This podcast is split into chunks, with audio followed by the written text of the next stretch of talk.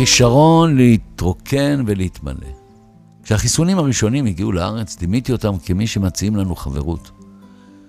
וכשהשבוע החלו ספקות שמא הם לא נצחיים, זה ממש הזכיר לי את אותן הספקות שהיו לנו, ולי, כשהיינו זוג בגיל 16, וחשנו שהאהבה החלה להתרוקן, וחיכינו להתמלאות הבאה, החיסון השלישי. ריקנות והתמלאות, צריך כישרון בשביל להבין ולחיות את זה. ואצלי, הכל מתחיל בתלמיד בית ספר שחוזר עייף ומרוקן, מיום לימודים ושורח בחדר בלי לעשות כלום. אני זוכר שהייתי למשל שוכב, מנסה להתמלא ממחשבות אודות סיפור שכתבתי אז כנער בן 14 על ילד שבורח מהמצור בירושלים, איפה זה בא לי לא יודע. לא היו אז סטטיק אשתו ובן אל, לא אייפון, לא אינסטה ולא אח גדול. מה שכן, הייתה לי אחות קטנה, ואריק איינשטיין, סינטרה, ביטלס וכמה קלולס. ועדיין, עם כל זה תהיתי, האם ככה אני אעביר את הזמן בחיים האלה, כלומר, מרוקן? והשעות נקפו, סוגריים חלפו, והסיכוי להינצל היה רק ללמוד להתמלא.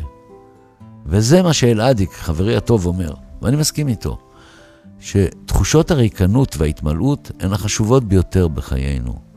ו-controlling them, כלומר השליטה בהן, like controlling the weather, השליטה במזג האוויר, את המבטא אני לוקח uh, ממורגן פרימן, מפרסם המזגנים. controlling them, זה האתגר שלנו בחיינו המודרניים. לפני שבוע מצאתי את עצמי מעביר שעות לקראת הופעה בקיסריה. השעות שלפני הופעה בנויות מניסיון להתמלא, ובעיקר בהתפקסות על מטרה אחת, ההופעה. לפני כל הופעה אני אגלה לכם, אני מתחיל את הבוקר בתרגול מנטלי, אני שוכב בעיניים עצומות, עדיין במיטה, ומדמיין את כל ההופעה מההתחלה עד הסוף, ומתמלא מזה. אחר כך אכלתי ביצה, עגבניה ושום, ומשום מקום שלפתי ספר של י' חיים ברנר. למה ברנר? לא יודע. מלבד העובדה שהשם חיים מדבר אליי, כי זה שמי השני, חיים. אגב, מכירים אותו? ברנר. הוא היום בית ספר, רחוב בתל אביב, בית קפה, הוא היה פעם שוקולד נדמה לי. אבל פעם, פעם, פעם, הוא היה סופר אמיץ וסגפן, שככל שקראתי במסות שלו, הבנתי שכלום לא השתנה בארץ המסוכסכת עליה התעצבן כשכתב את זכות הצעקה. וברנר הזה, מלבד היותו סופר נפלא, נרצח ב-1921 באזור רחוב קיבוץ גלויות, אבו כביר, דרך תל אביב-יפו, על ידי פורעים ערבים. ויחד עם בני משפחת יצקר, איתה נרצח, נתלו גופתו וגופותיהם על חומות בית הקברות המוסלמי. לקחתי נשימה עמוקה, ישבתי עצוב ומאוהר, והלכתי והתרוקנתי עד שנרדמתי לקראת היציאה להופעה. המועצה האזורית גליל תחתון משנה בימים אלה את שמה לשער הגליל. שער הגליל, יפה. כמו שנצרת עילית שינתה את שמה לנוף הגליל.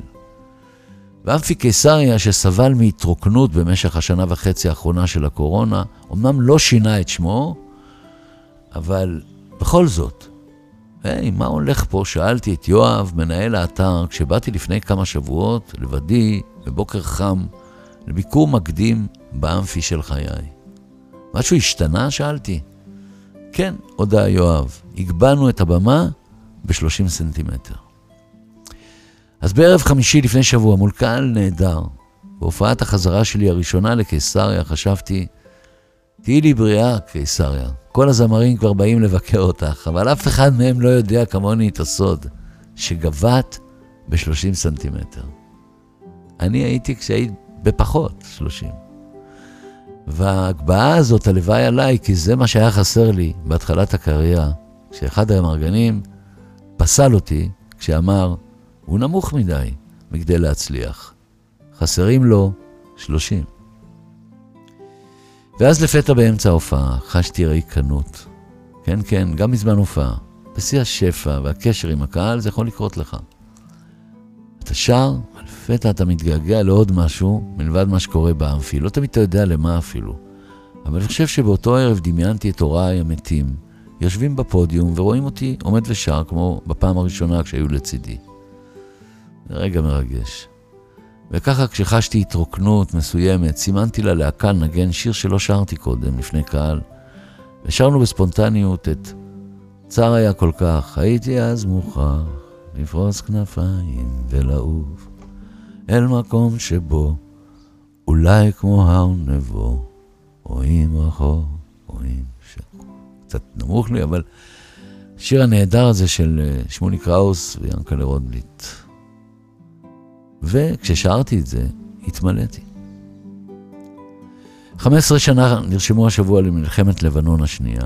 עוד מלחמה כואבת שרוקנה את לב כל מי שאיבד את אהוביו, ולא זקוק לספירה, כי הוא חי את זה באופן יומיומי. לא אין גלם, תהילת עולם, בחיים האלה. ואם יש, הוא חולף כמו רהיטים שמועברים מבית אחד לבית אחר. והיה זה מאיר אריאל שכתב, אדם צועק את שחסר לו. לא חסר לו, לא צועק. משפט נהדר. כלומר, כשאדם צועק, אפילו עליך, תדע שהוא צועק את ההתרוקנות הכואבת שלו. אז יותר מכל שמענו לאחרונה את צעקות חברי הכנסת זה על זה. וכקונטרה סיפרתי לאלעדיק על צ'רצ'יל, המנהיג הבריטי, לא צ'רצ'יל מכוורת. אז צ'רצ'יל ההוא, שבסרט שראיתי עליו פעם, התגלה לי כצעקן גדול בפרלמנט האנגלי. וכדי להתמלא, העסיק את עצמו בציור נופים על קנבס, או לחילופין היה לו הובי מוזר, הוא היה מדביק עם מלט קירות מלבנים, סתם, קיר, לא מחובר לבית, בחצר של האחוזה שלו. אני בכלל מכיר מישהו שאוסף כדורי הרגעה בכמויות, אמר אלעדיק. זה בשביל להתאבד? שאלתי. לא, לא. כשהצעקות מסביב יהיו באמת בלתי נסבלות, הוא יחלק לכולם כדורים עד שיירגעו. בלילה מאוחר, כשאיטליה לקחה בפנדל אנגלי אחד עלוב את הגביע, האנגלים נראו מרוקנים והאיטלקים בהתמלות. אבל אחר הצהריים, כשהבטתי בגמר הטניס בווימבלדון, ושוב ג'וקוביץ', עדיין הייתי תחת השפעת ההתרוקנות של פדרר שלנו, שבשלבים המוקדמים של הטורניר, הכדורים כבר לא זזו לו לפתע לכיוונים שהוא רצה. הוא עף מהתחרות. וקשה היה לראות לפתע את החבר'ה מגן טרום חובה בטניס משפילים אותו. פדרר השוויצרי המופלא נע כבר לכיוון גיל 40, שזה כידוע גיל ההתרוקנות הראשון שלנו בבגרותנו. אני למשל זוכר את עצמי עובר את משבר הפורטיס, 40, בביתה של אחותי בניו יורק. מביט מהקומה 43 לעיר הרוכשת ובוחשת מתחת וחושב איך חצי חיים עברו ואיפה הם. כך כתבתי אז. ובעצם שאלתי את עצמי, האם אעשה חילוף במקצוע שלי ואולי אחליף עיר, ואולי בכלל אתגרש ואשאר בניו יורק לנצח? ואגב, מכל הדברים ההם, רק דבר אחד בסוף עשיתי, התגרשתי. אבל למי שמעוניין לפתור באמת בעיות התרוקנות בגלל הגיל, אני מציע לו את שיטת המחזאי ארתור מילר. מילר, שבגיל 40 היה אומר שהוא בן 30, וב-50 שהוא בן 40, וב-60 שהוא בן 50, וב-70 שהוא שוב בן 20. עכשיו שמעו משפט נהדר. אין אדם יכול לחיות רק בעצמו ומעצמו אל עצמו. אין אדם יכול לחיות רק בעצמו ומעצמו אל עצמו, אלא מחויב הוא בזולת, אלא בזולת מסוים אפילו, וספציפי, שיהיה לו כשיפנה אליו ויתראה איתו כשירצה להתראות. נתפס? כתב את זה רבי נחמן מברסלב, על הגעגוע. ובעברית פשוטה, מה שאומר רבי נחמן זה שאתה חייב תמיד מישהו מולך ואיתך כדי להתמלא שעה שאתה מתרוקן. כלומר, אין אדם יכול לחיות רק בעצמו ומעצמו אל עצמו. אז היי, סימסתי לאלעדיק חברי הטוב בשבת שעברה בבוקר. אני בא אליך, בסדר? כי התרוקנתי קצת. בוא, בוא, ענה, והתיישבנו להתמלא בדיבור. אלוהים לא זנח אותנו, הוא אולי מעטל בנו קצת. אז אולי זה מיושן לדבר ככה סתם בעולם, שהוא כל כך אקטיבי ומלא מנטרות וטקטוקיות. אבל עדיין ישבנו בחצר הפרחונית, כמו שתי גלדיולות בסידור פרחים, והתמלאנו מדיבור. על מה דיברנו? מי זוכר? בטח על שטויות או דברים חשובים במרכאות. מה שכן, סיפרתי לו, שבאותו ספר הגעגוע מסופר על מישהו שמזמין מישהו אחר לבוא אליו לביקור. ומה הוא עונה לו? אין לי זמן לבוא, כי ממילא אני בא אליך. פנטסטיקו, נהדר. אה, שתהיה לכם שבת מלאה, ואת הכישרון להתרוקן ולהתמלא, ובריאות טובה, ושמרו על עצמכם, ורק טוב. שבת שלום, שלמה ארצי.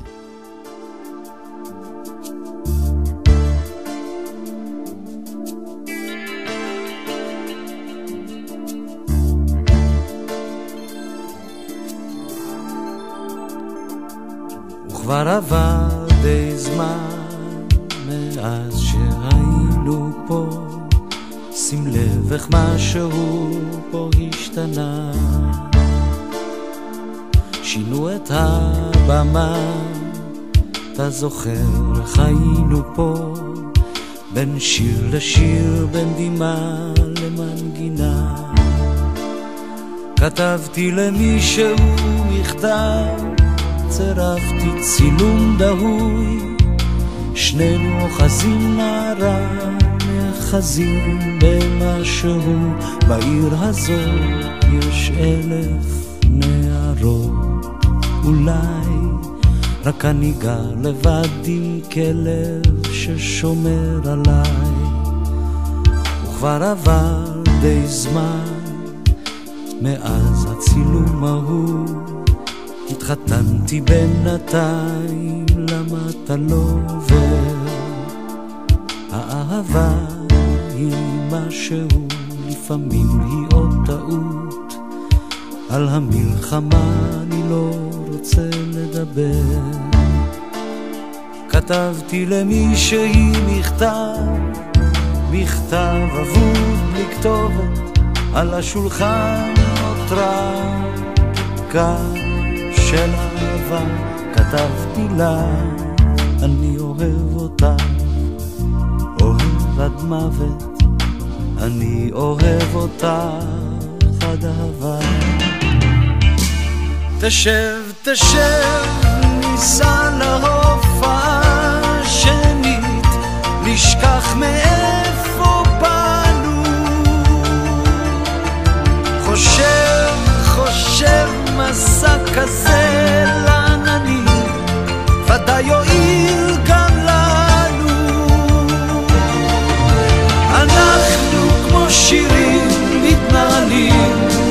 בקצב, ראינו אנשים בוכים בעצב. דיברנו כבר אלפי מילים ברצף, אז מה רצינו להגיד? שכבר עבר די זמן, הזמן האמיתי לא מוביל אותי לשום מקום. אני חושב על הוריי שעשו אותי, על ילדיי שעשיתי עד היום. כן, כבר עבר די זמן הקיץ שוב מתחיל, מסיר את הבגדים, נהיה לי קל, העשב מתייבש, נחש בעשבים, לוחש ומתכחש לעוד קורבן. תשב, תשב, ניסע להופעה שנית, נשכח